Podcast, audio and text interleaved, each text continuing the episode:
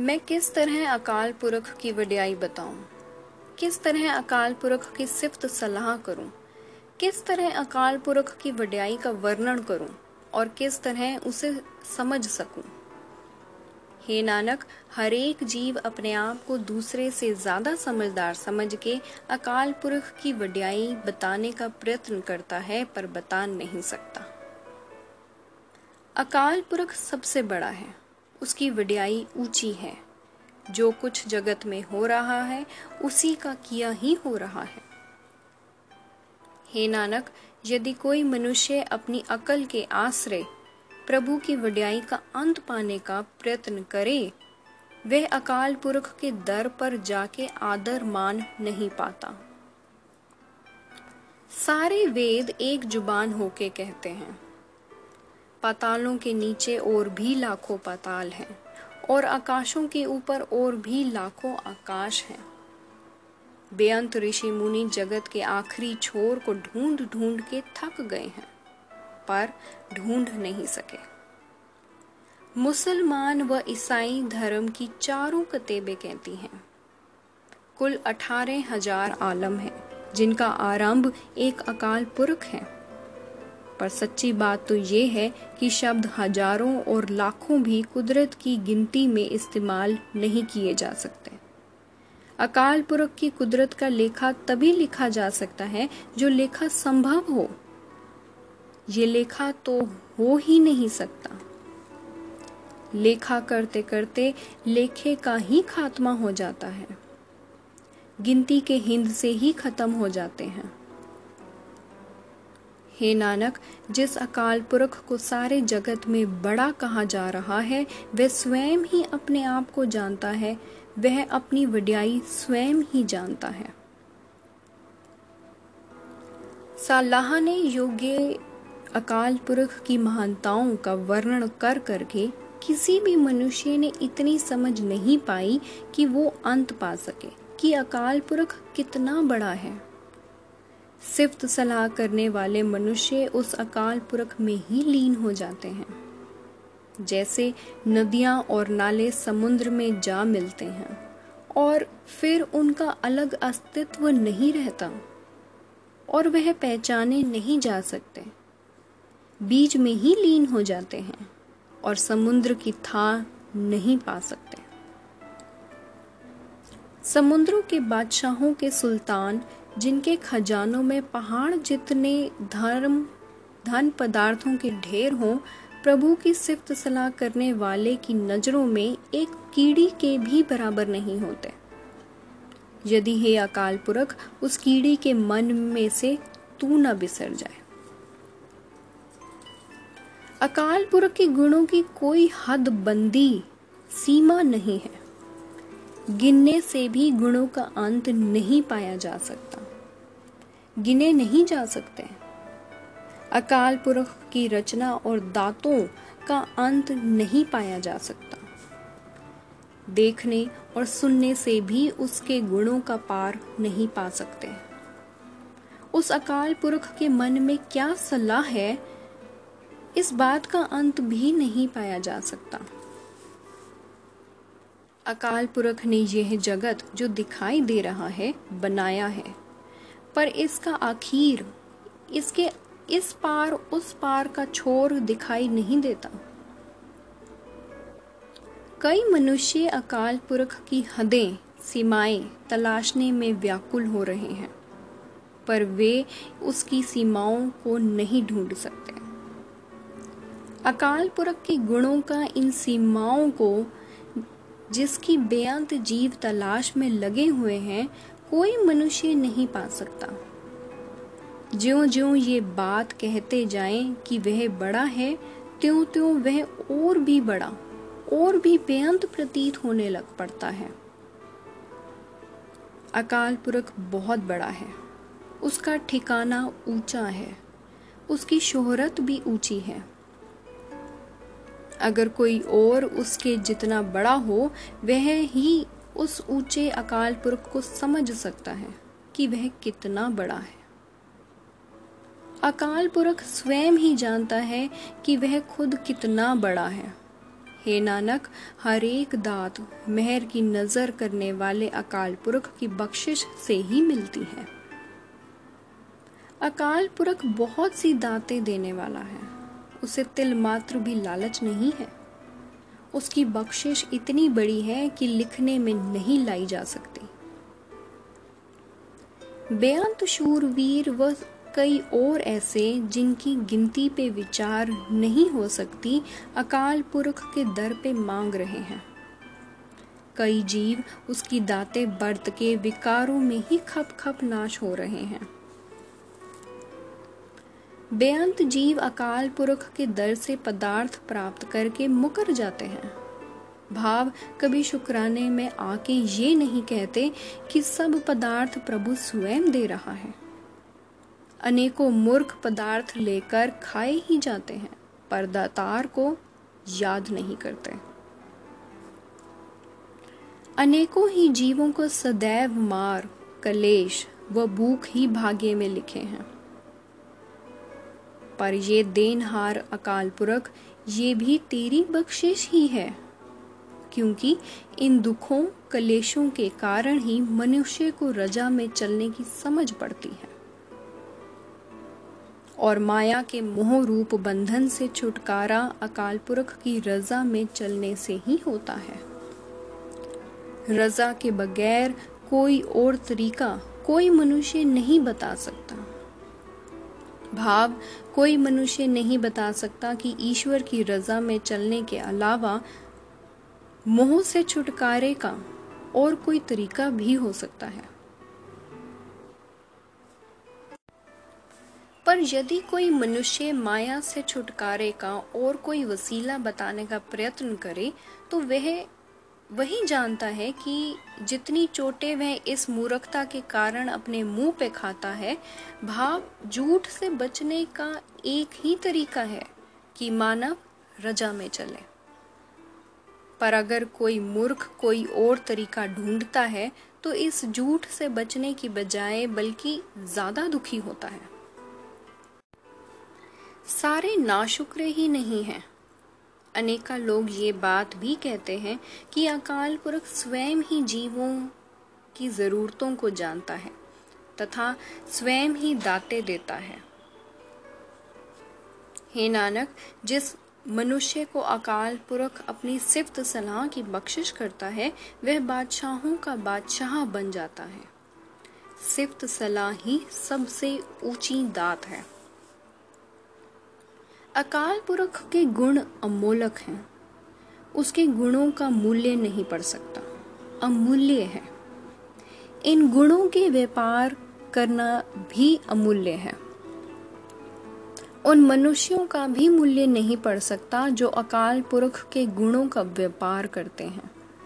गुणों के खजाने भी अमूल्य हैं। उन मनुष्यों का मूल्य नहीं पड़ सकता जो इस व्यापार के लिए जगत में आते हैं। वो भी अति भाग्यशाली है जो ये सौदा खरीद के ले जाते हैं।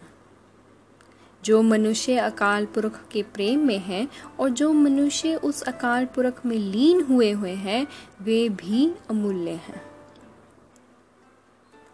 अकाल पुरख का कानून और उसका राज दरबार अनमोल है। वह तराजू भी अनमोल है और वह बांट भी अनमोल है, जिससे वह जीवों के अच्छे बुरे कर्मों को तोलता है। उसकी रहमत व रहमत के निशान भी अमोलक हैं। अकाल पुरख की बख्शिश तथा हुक्म भी मूल्यों से परे है। किसी का भी अंदाज़ा नहीं लग सकता। अकाल पुरख सब अंदाजों से परे है। उसका कोई अंदाज़ा नहीं लग सकता। जो मनुष्य ध्यान लगा लगा के अकाल पुरख का अंदाज़ा लगाते हैं, वे अंत को रह जाते हैं। वेद, मंत्र व पुराण अकाल पुरख का अंदाज़ा लगा लेते हैं। विद्वान लोग भी जो औरों को उपदेश करते हैं, अकाल पुरख का बयान करते हैं। कोई, कई ब्रह्मा कई इंद्र, गोपियाँ और कई कान्हे अकाल पुरख का अंदाज़ा लगा रहे हैं।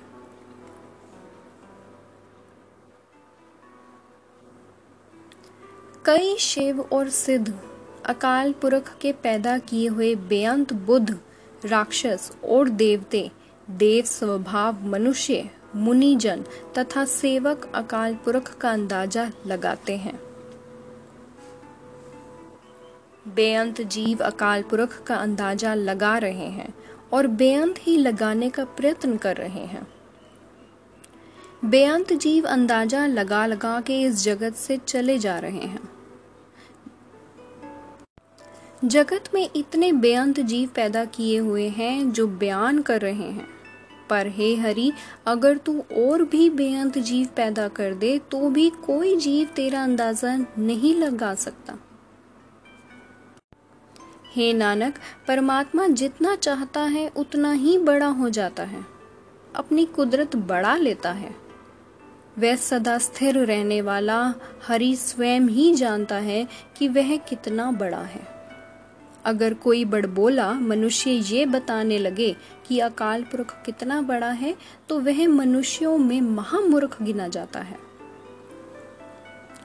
वह दर बड़ा ही आश्चर्य भरा है, जहाँ बैठ के हे निरंकार, तू सारे जीवों की संभाल कर रहा है। तेरी इस रची हुई कुदरत में अनेकों और अनगिनत वाजे, संगीत यंत्र और राग हैं। बेअंत ही जीव उन बाजों को बजाने वाले हैं। रागनियों समेत बेअंत ही राग कहे जाते हैं, और अनेकों ही जीव इन रागों के गाने वाले हैं, जो तुझे गा रहे हैं।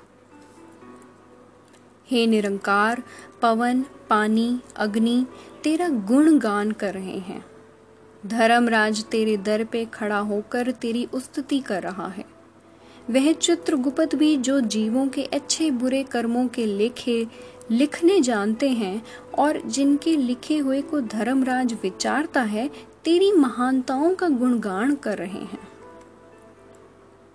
हे अकाल पुरख, देवियाँ, शिव व ब्रह्मा जो तेरे सवारे हुए हैं, तुझे गा रहे हैं।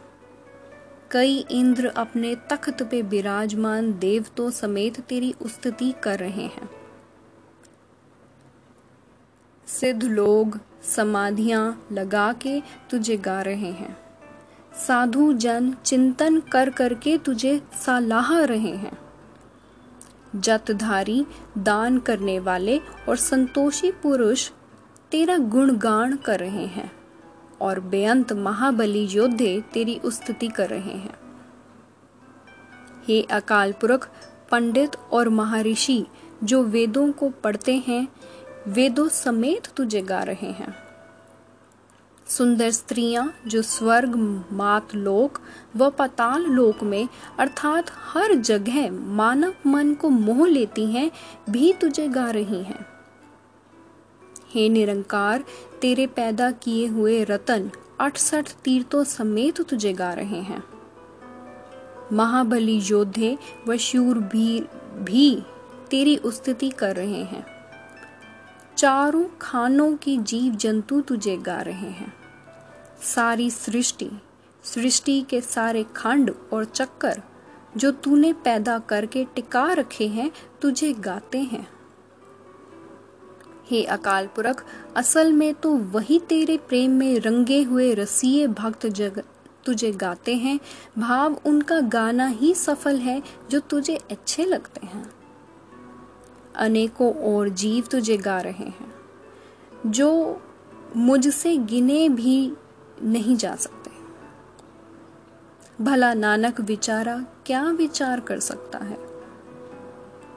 जिस अकाल पुरख ने यह सृष्टि पैदा की है, वह इस वक्त मौजूद है, सदैव रहेगा। ना वह जन्मा है, ना ही मरेगा। वह अकाल पुरख सदा स्थिर है। वह सच्चा मालिक है। उसकी महानता भी सदा अटल है। जिस अकाल पुरख ने कई रंगों, किस्मों, जिनसों की माया रच दी है, वह जैसे उसकी रजा है। भाव जितना बड़ा वह स्वयं है, उतने बड़े जिगरे से जगत को रच के अपने पैदा किए हुए की संभाल भी कर रहा है। जो कुछ अकाल पुरख को भाता है, वह वही करता है। कोई भी जीव अकाल पुरख को आगे से हुक्म नहीं कर सकता। उसे ये नहीं कह सकता कि तू ऐसे कर, ऐसे ना कर। अकाल पुरख बादशाह है। बादशाहों का भी बादशाह है। हे नानक, जीवों का उसकी रजा में रहना ही फबता है। हे योगी, अगर तू संतोष को अपने मुद्राओं बनाए, मेहनत को खप्पर और झोली और अकाल पुरख के ध्यान की राख शरीर पर मले, मौत का भय तेरी गुदड़ी हो। शरीर को विकारों से बचा के रखना तेरे लिए योग की रहत मर्यादा हो और श्रद्धा को डंडा बनाए तो अंदर से झूठ की दीवार टूट सकती है। जो मनुष्य सारी सृष्टि को अपने सज्जन मित्र सम, समझता है असल में वही आई पंथ वाला है। अगर अपना मन जीत लिया जाए तो सारा जगत ही जीत लिया जाता है। भाव तब जगत की माया परमात्मा से बिछोड़ नहीं सकती। सो, झूठ की दीवार गिराने के लिए केवल उसको अकाल पुरख को प्रणाम करो, जो सब का आरंभ है, जो शुद्ध स्वरूप है, जिसका कोई अंत नहीं ढूंढ सकता, जो नाश रहित है और जो सदैव इकसार रहता है। हे योगी, यदि अकाल पुरख की सर्वव्यापकता का ज्ञान तेरे लिए भंडारा, चूरमा हो, दया इस ज्ञान रूप भंडारे को बांटने वाली हो, हरेक जीव के अंदर जो ज़िंदगी की रो चल रही है, भंडारा खाने के समय यदि तेरे अंदर यह नादी बज रही हो, तेरा नाथ स्वयं अकाल पुरख हो, जिसके बस में सारी सृष्टि है। जो झूठ की दीवार तेरे अंदर से टूट के परमात्मा से तेरी दूरी खत्म हो सकती है। योग साधनों से प्राप्त हुई रिद्धियाँ व्यर्थ हैं। ये रिद्धियाँ और सिद्धियाँ तो दूसरा स्वाद है। ईश्वर की राह से परे ले जाते हैं। अकाल पुरख की संजोग सत्ता। व विजोग सत्ता। दोनों मिलके इस संसार की कार को चला रहे हैं। भाव, पिछले संयोगों, सदके परिवार आदि के जीव यहाँ आके एकत्र होते हैं। फिर रजा में बिछड़ के अपनी अपनी बारी यहाँ से चले जाते हैं।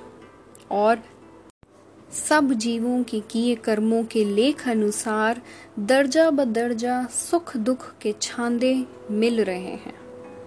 अगर ये यकीन बन जाए तो अंदर से झूठ की दीवार टूट जाती है।